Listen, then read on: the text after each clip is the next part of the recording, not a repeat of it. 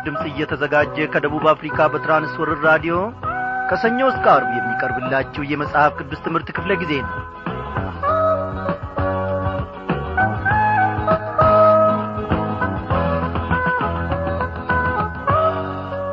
በዘላለም ፍቅሩ የተጠራችው በኢየሱስ ክርስቶስ ደም ታጥባችሁ የነጻችሁ ቅዱሳን ወገኖቼ እንደምን አመሻችሁ እግዚአብሔር እየተመሰገነ ይሁን። ዛሬ ደግሞ እነሆ እግዚአብሔር አምላካችን ረድቶን የዚህን የአንደኛ ጴጥሮስን መልእክት ጥናታችንን ይዘንላችሁ ቀርበናል። አዎ ባለፈው ክፍለ ጊዜ ጥናታችን ቃል እንደ ገባንላችሁ እግዚአብሔር ወዶና ፈቅዶ ቢረዳን የጴጥሮስን መልእክት አብረን ጥናቱን ዛሬ እንደምንጀምር መናገራችን ይታወሳል። እግዚአብሔር ታማኝነቱን አላጓደለም ዛሬም እነሆ እንግዲህ ከዚህ ቀን ጀምሮ ለጥቂት ቀናት እግዚአብሔር አምላካችን በጌታ መንፈስ ቅዱስ አስተማሪነት የሚያስተምረንን ከዚህ ከአንደኛ ጴጥሮስ መልእክት ደግሞ እግዚአብሔር የሚናገረንን አብረን እንማራለን ማለት ነው። ወዳጆቼ ከዚህ ከአንደኛ ጴጥሮስም ሆነ ከሁለተኛ ጴጥሮስ ለመማር ስንቶቻችሁ እግዚአብሔር ሆይ ከዚህ መልእክት ደግሞ ምን ታስተምረኛለ ብላችሁ ቀርባችኋል? በእውነት ላለው ይሄኔ ስለዚህ መልእክት የምትጾሙ የምትጸልዩ ብዙዎቻችሁ እንደምትኖሩ እኔ ፈጽሞ አልጠራጠርም። እውነት ነው። እግዚአብሔር ይህን ስታደርጉ ሳለ ደግሞ ሕይወታችሁን ኑሮአችሁንም ይሠራል ይህንን ድንቅ ጌታ እስቲ እንዲህ እያልን በምስጋና በፊቱ እንቅረብ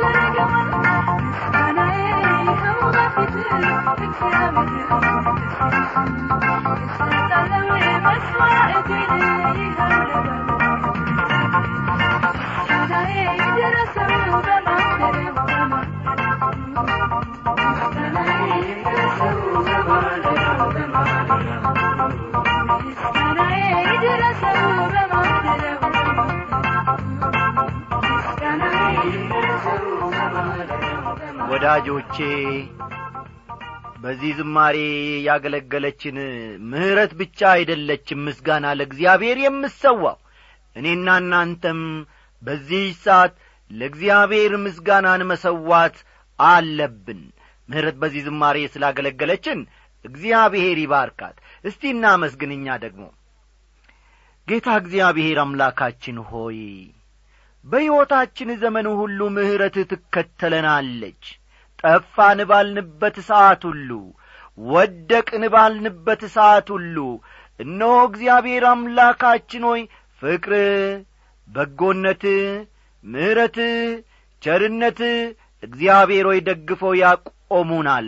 ጠላቶቻችን ከእግሮቻችን ጫማ በታች እንድንረግጣቸው እነሆም ደግሞ እግዚአብሔር ሆይ ቀንድ አድርገ ፊት ለፊት ጌታዬ የምታስኬደን ድንቅ ኢየሱስ ክርስቶስ የእግዚአብሔር ልጅ እናመሰግንሃለን።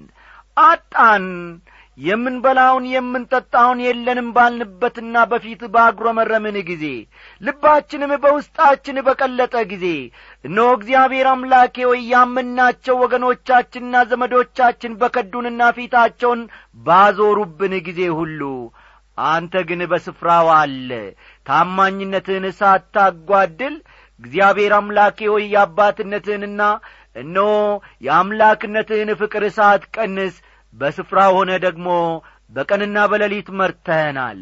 ዛሬም ደግሞ እግዚአብሔር አምላኬ ሆይ ስምህን እንድንጠራ ምሕረትህ በስቶልን ደግሞ በቃልህ ማድ ፊት ተሰብስበናል። እግዚአብሔር ሆይ ውለታህን በምን እንመልሳለን? ተመስገን ከማለት በስተቀር።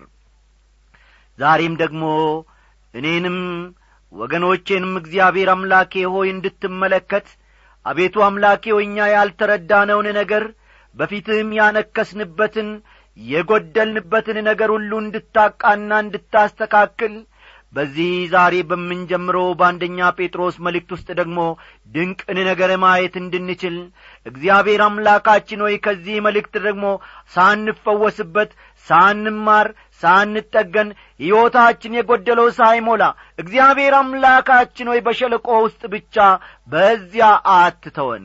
በተራራ ላይ ሆነን ደግሞ ስምህን ጠርተን እግዚአብሔር አምላኬ ረዳኝ እግዚአብሔር አምላኬ መሪዬና ብርሃኔ ሆነኝ ማለት እንድንችል በፊት ለፊታችን እለፍ በዚህ መልእክት ውስጥ ራሳችንን እንድናገኝ ያለንበትን ስፍራ ጌታዊ ማወቅ እንድንችል ከስብራታችን እንድንፈወስ ጌታ ሆይ መንፈስ ቅዱስን ልከ ደግሞ ተናገረን አስተምረን። አቤቱ አምላካችን ሆይ ለሌሎችም ደግሞ ትርፍ መሆን የምንችልበትን ሕይወትን ስጠን።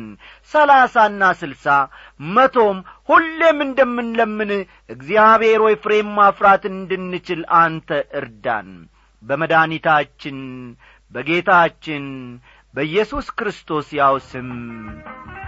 አሜን።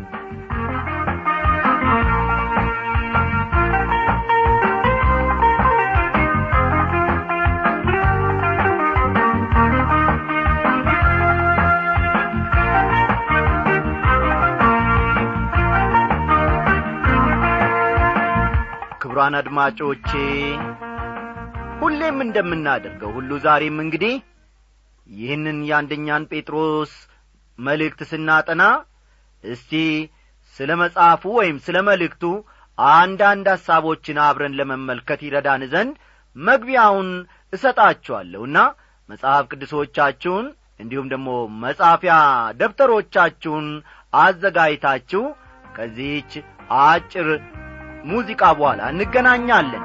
ጌታ የሚኖረንን ጊዜ ሁሉ ይባርክልን።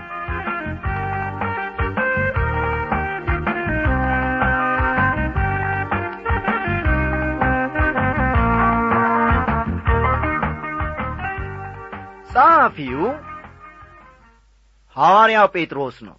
ፈጠን ፈጠን እያላችሁ ጻፉ። የዚህ የአንደኛ ጴጥሮስ ጸሐፊ ወይም የሁለተኛውን ጴጥሮስ ቢሆን ማለቴ ነው። ጸሐፊው ራሱ ሐዋርያው ጴጥሮስ ነው። የኢየሱስ ክርስቶስ ሐዋርያ ጴጥሮስ በማለት ይጀምራል። ምዕራፍ አንድ ቁጥር አንድን ተመልከቱ። በብዙዎች ዘንድ ጴጥሮስ ማይሙ አሳ አጥማጅ በመባል ቢታወቅም ተመልከቱ። ሐዋርያው ጴጥሮስ በብዙዎች ዘንድ መሐይሙ አሳ አጥማጅ በመባል ቢታወቅም ከኢየሱስ ክርስቶስ ጋር ሦስት ዓመት ያሳለፈ ሰው በማይምነቱ እንደማይቀጥል ግልጽ ነው። ልብ በሉ ራሳችሁንም ተመልከቱ። እኔም በዚህን ሰዓት ራሴን በእግዚአብሔር ፊት አቀርባለሁ። ይህንንም ከመልእክቱ መረዳት ይቻላል። በጣም ከበድ ያሉና ጥልቀት ያላቸው ክርስቲያናዊ አስተምህሮችን ነው ጴጥሮስ በመልእክቱ ውስጥ የሚያነሳው። በዚህ አጭር መልእክቱ እንደ መለኮታዊ ምርጫ የእግዚአብሔር ነገሮችና ሁኔታዎችን አስቀድሞ የማወቅ ችሎታ ስለ መቀደስ ስለ መታዘዝ ስለ ክርስቶስ ደም ስለ ስላሴ ስለ እግዚአብሔር ጸጋ ስለ ደህንነት ስለ መለኮታዊ መገለጥ ስለ መለኮታዊ ክብር ስለ እምነትና ስለ ተስፋ ይዳስሳል እስቲ እነዚህን ነገሮች ፈጠን ፈጠን እያላችሁ ጻፏቸው። ሐዋርያው ጴጥሮስ በዚህ በአጭር መልእክቱ ውስጥ እንደ መለኮታዊ ምርጫ እንደ መለኮታዊ ምርጫ የእግዚአብሔር ነገሮችና ሁኔታዎችን አስቀድሞ የማወቅ ችሎታ የእግዚአብሔር ነገሮችና ሁኔታዎችን የእግዚአብሔር ነገሮችና ሁኔታዎችን አስቀድሞ የማወቅ ችሎታ የማወቅ ችሎታ ስለ መቀደስ ስለ መቀደስ ስለ መታዘዝ ፈጠን ፈጠን በሉ። ስለ መታዘዝ ስለ ክርስቶስ ደም ስለ ክርስቶስ ደም ስለ ስላሴ ስለ ስላሴ ስለ እግዚአብሔር ጸጋ ስለ እግዚአብሔር ጸጋ ስለ ደህንነት ስለ ደህንነት ስለ መለኮታዊ መገለጥ ስለ መለኮታዊ መገለጥ ስለ መለኮታዊ ክብር ስለ መለኮታዊ ክብር እንዲሁም ስለ እምነትና ስለ እምነትና ስለ ተስፋ ይዳስሳል። ስለ እምነትና ስለ ተስፋ ይዳስሳል። እንግዲህ እነዚህ መሠረታዊ ጉዳዮችን እንዴት ጴጥሮስ እንደሚገልጻቸው ስንመለከት አሁንም ይህ ሰው ማይም ነው ማለት በፍጹም አንችልም። ከመልእክቱ እንደምንመለከተው በጴጥሮስ ሕይወት ከፍተኛ ለውጥ ተከናውኗል። ችኩልና ቅብዝብዝ ነበር። ይህ ሰው ጴጥሮስ ማለት ነው። አስተውሉ። ብዙ ጊዜ በየአብያተ ክርስቲያናቱ በየስፍራው ስለ ጴጥሮስ ሲነሣ ጴጥሮስ ችኩል ነው ጴጥሮስ ቅብዝብዝ ሰው ነው ተብለን ድሮ በልጅነታችን ተሰብከን ነበር። አሁን ግን የረጋና ትዕግስተኛ ሰው ሆኗል። ልብ በሉ። ጴጥሮስ ይህንም መልእክቱን በሚጽፍበት ጊዜ የረጋና ትዕግስተኛ ሰው ሆኗል። ደካማና በያዝ ለቀቅ ዐይነት ሕይወት የሚኖር ሰው ነበር። ጌታ ግን እርግጥ ነው በአሁኑ ሕይወትህ ደካማነ የምትወድቅ የምትነሣ አቅመ ቢስ ነ እኔ ግን አለት አደርግሃለሁ አለው። ተመልከቱ ጌታ ያለውን። ጴጥሮስን ጌታ ኢየሱስ ክርስቶስ እርግጥ ነው ጴጥሮስ በአሁኑ ሕይወትህ ደካማ ነ የምትወድቅ የምትነሳም አቅመ ቢስም ነ እኔ ግን አለት አደርግሃለሁ ሲል ተናገረው። ጌታ ኢየሱስ ክርስቶስ ቤተ ክርስቲያን የምትመሠረትበት አለት መሆኑን ጴጥሮስ በማያወላውል ቃል ነበር የተናገረው። እያንዳንዱ አማኝ ቤተ ክርስቲያን የምትሠራበት ትንንሽ አለቶች ወይም ድንጋዮች መሆናቸውን ይናገራል። እንዲህ አለ እናንተ ደግሞ እንደ ሕያዋን ድንጋዮች ሆናችሁ በኢየሱስ ክርስቶስ ለእግዚአብሔር ደስ የሚያሰኝ መንፈሳዊ መሥዋዕትን ታቀርቡ ዘንድ መንፈሳዊ ቤት ለመሆን ተሰሩ ሲል ተናገረ። ተመልከቱ ትልቅ ቃል ነው አንደኛ ጴጥሮስ ምዕራፍ ሁለት ቁጥር አምስትን ተመልከቱ። አንደኛ ጴጥሮስ ምዕራፍ ሁለት ቁጥር አምስት የአለትን ያህል ጠንካራ እንደሚያደርገው ጌታ ለጴጥሮስ ቃል ቢገባለትም ከመልእክቱ እንደምንመለከተው ጴጥሮስ ራሱን አላኩራራም። የሐዋርያቱ ስም ዝርዝር በሚቀርብበት ጊዜ ሁሉ የመጀመሪያውን ስፍራ የሚይዘው የጴጥሮስ ስም ነው። በጴንጠቆስጤ ቀን የመጀመሪያ ስብከቱን እንዲያሰማ ጌታ የመረጠውም እርሱን ነበር። ይህ ግን ከሌሎች የተሻልኩ ነኝ ብሎ እንዲያስብ ምክንያት ሲሆነው አንመለከትም። አስተዋላችሁ አይደን አዎ በጴንጠቆስጤ ቀን የመጀመሪያ ስብከቱን እንዲያሰማ ጌታ የመረጠውም ሐዋርያው ጴጥሮስን ነበር። አይገርማችሁምን? ይህ ግን ከሌሎች የተሻልኩ ነኝ ብሎ እንዲያስብ ምክንያት ሲሆነው አንመለከትም። መልእክቱ የተጻፈበትን ዘመን እስቲ ደግሞ ጠቀስ ጠቀስ አድርገን እንመልከት።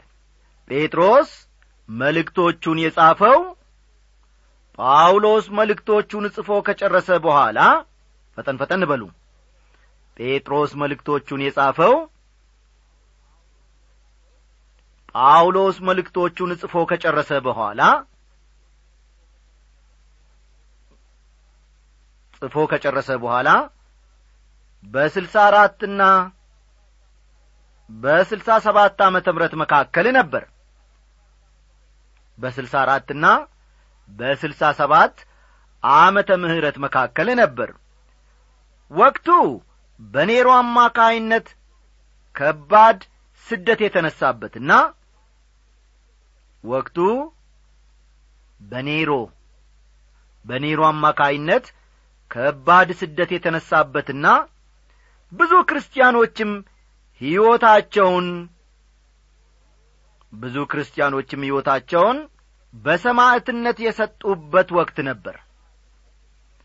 በሰማዕትነት የሰጡበት ወቅት ነበር። ትውፊት ማለትም አፈ ታሪክ እንደሚነግረን ጴጥሮስ ራሱ በሰማዕትነት ነበር የሞተው። ጴጥሮስ ራሱ በሰማዕትነት ነበር የሞተው። መልእክቱ የተጻፈበትን ስፍራ ደግሞ ስንመለከት አንደኛ ጴጥሮስ ምዕራፍ አምስት ቁጥር አሥራ ሦስትን መጥቀስ ይቻላል። ከእናንተ ጋር ተመርጣ በባቢሎን ያለች ቤተ ክርስቲያን ልጄም ማርቆስ ሰላምታ ያቀርቡላቸዋል ይላል። አንደኛ ጴጥሮስ ምዕራፍ አምስት ቁጥር አሥራ ሦስትን ተመልከቱ። ብዙዎች እንደሚያምኑት እዚህ ላይ ጴጥሮስ ባቢሎን የሚለውን ቃል የተጠቀመበት ምሳሌያዊ በሆነ መልኩ ሲሆን ባቢሎን ሲል ሮምን ማለቱ ነበር ይላሉ። ባቢሎን ሲል ሮምን ማለቱ ነበር ይላሉ በበኩሌ ግን ወገኖቼ ይህን መቀበል እኔን ያዳግተኛል። ምክንያቱም ጴጥሮስ ግልጽ በሆነ መንገድ የሚናገር ሰው በመሆኑ ሮም ማለት ከፈለገ ሮም ይላል እንጂ በምሳሌያዊ አጠራር ሮምን ባቢሎን የሚልበት ምክንያት አይታየኝም። እኔ እንደምረዳው ስምዖን ጴጥሮስ ጨርሶ ወደ ሮም አልሄድም። ተመልከቱ ስምዖን ጴጥሮስ ፈጽሞ ወደ ሮም ሄዶ አያውቅም። ይህን መልእክት በሚጽፍበት ጊዜ እንኳን የሮም ግዛት እምብርት በሆነው ታናሹ ይሲያ ነበር። ሐዋርያው ጴጥሮስ ይህንን መልእክት በሚጽፍበት ጊዜ የሮም ግዛት እምብርት በሆነችው ታናሿ እስያ ውስጥ ነበር። ያም ሆኖ ወንጌልን ለመጀመሪያ ጊዜ በዚያ አካባቢ የሰበከው እርሱ አልነበረም። ያም ይሁን እንጂ ለመጀመሪያ ጊዜ በዚያ አካባቢ ወንጌልን እየሰበከው እርሱ አልነበረም። ወደዚያ አካባቢ የሄደው ጳውሎስን ተከትሎ ነበር። ልብ በሉ ከዚህ ቀደም እንደ ተማር ነው ወደዚያ አካባቢ የሄደው ጳውሎስን ተከትሎ ነበር።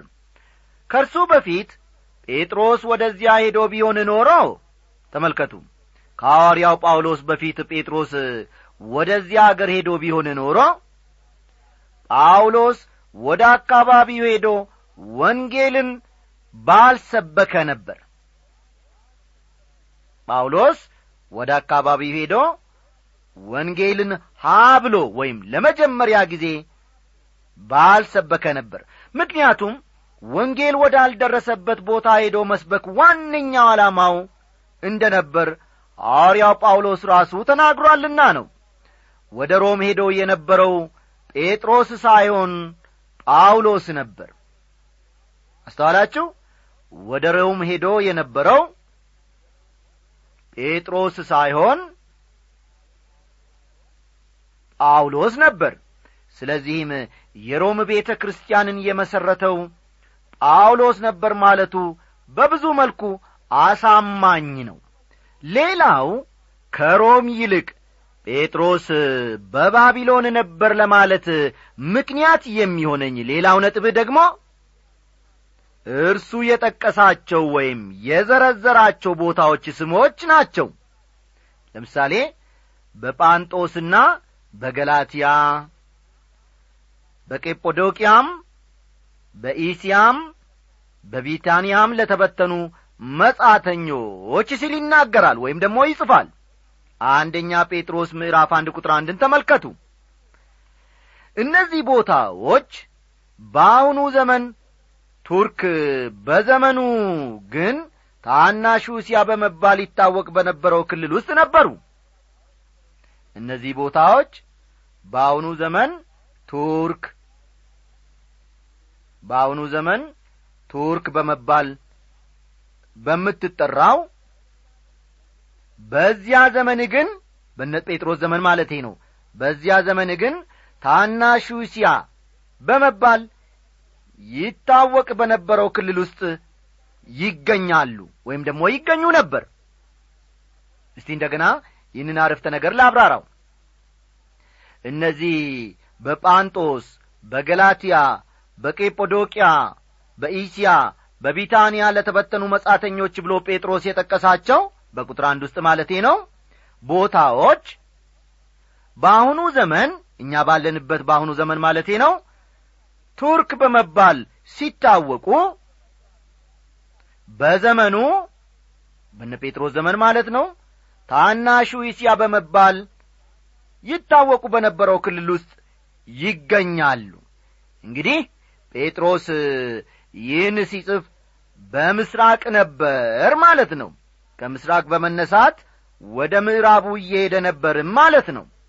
ከምስራቅ ተነስቶ በምዕራብ ያሉ አገሮችን እየዘረዘረ እንደ መሆኑ መጠን የሚናገረው በትክክል ስለ ባቢሎን ነበር የጠቀሰው ማለት ነው ሐዋርያው ጴጥሮስ በዚህ መልእክቱ ውስጥ ስለ ባቢሎን ሲጠቅስ ትክክለኛ ባቢሎንን መጥቀሱ ነበር እንጂ ሮምን ማለቱ አልነበረም። ከባቢሎን ምርኮ በኋላ ወደ አገራቸው የተመለሱ አይሁዳውያን በቁጥር ከስድሳ ሺህ የበለጡ እንዳልነበር ይታወቃል። ይህንን ከዚህ ቀደም ተምረናል።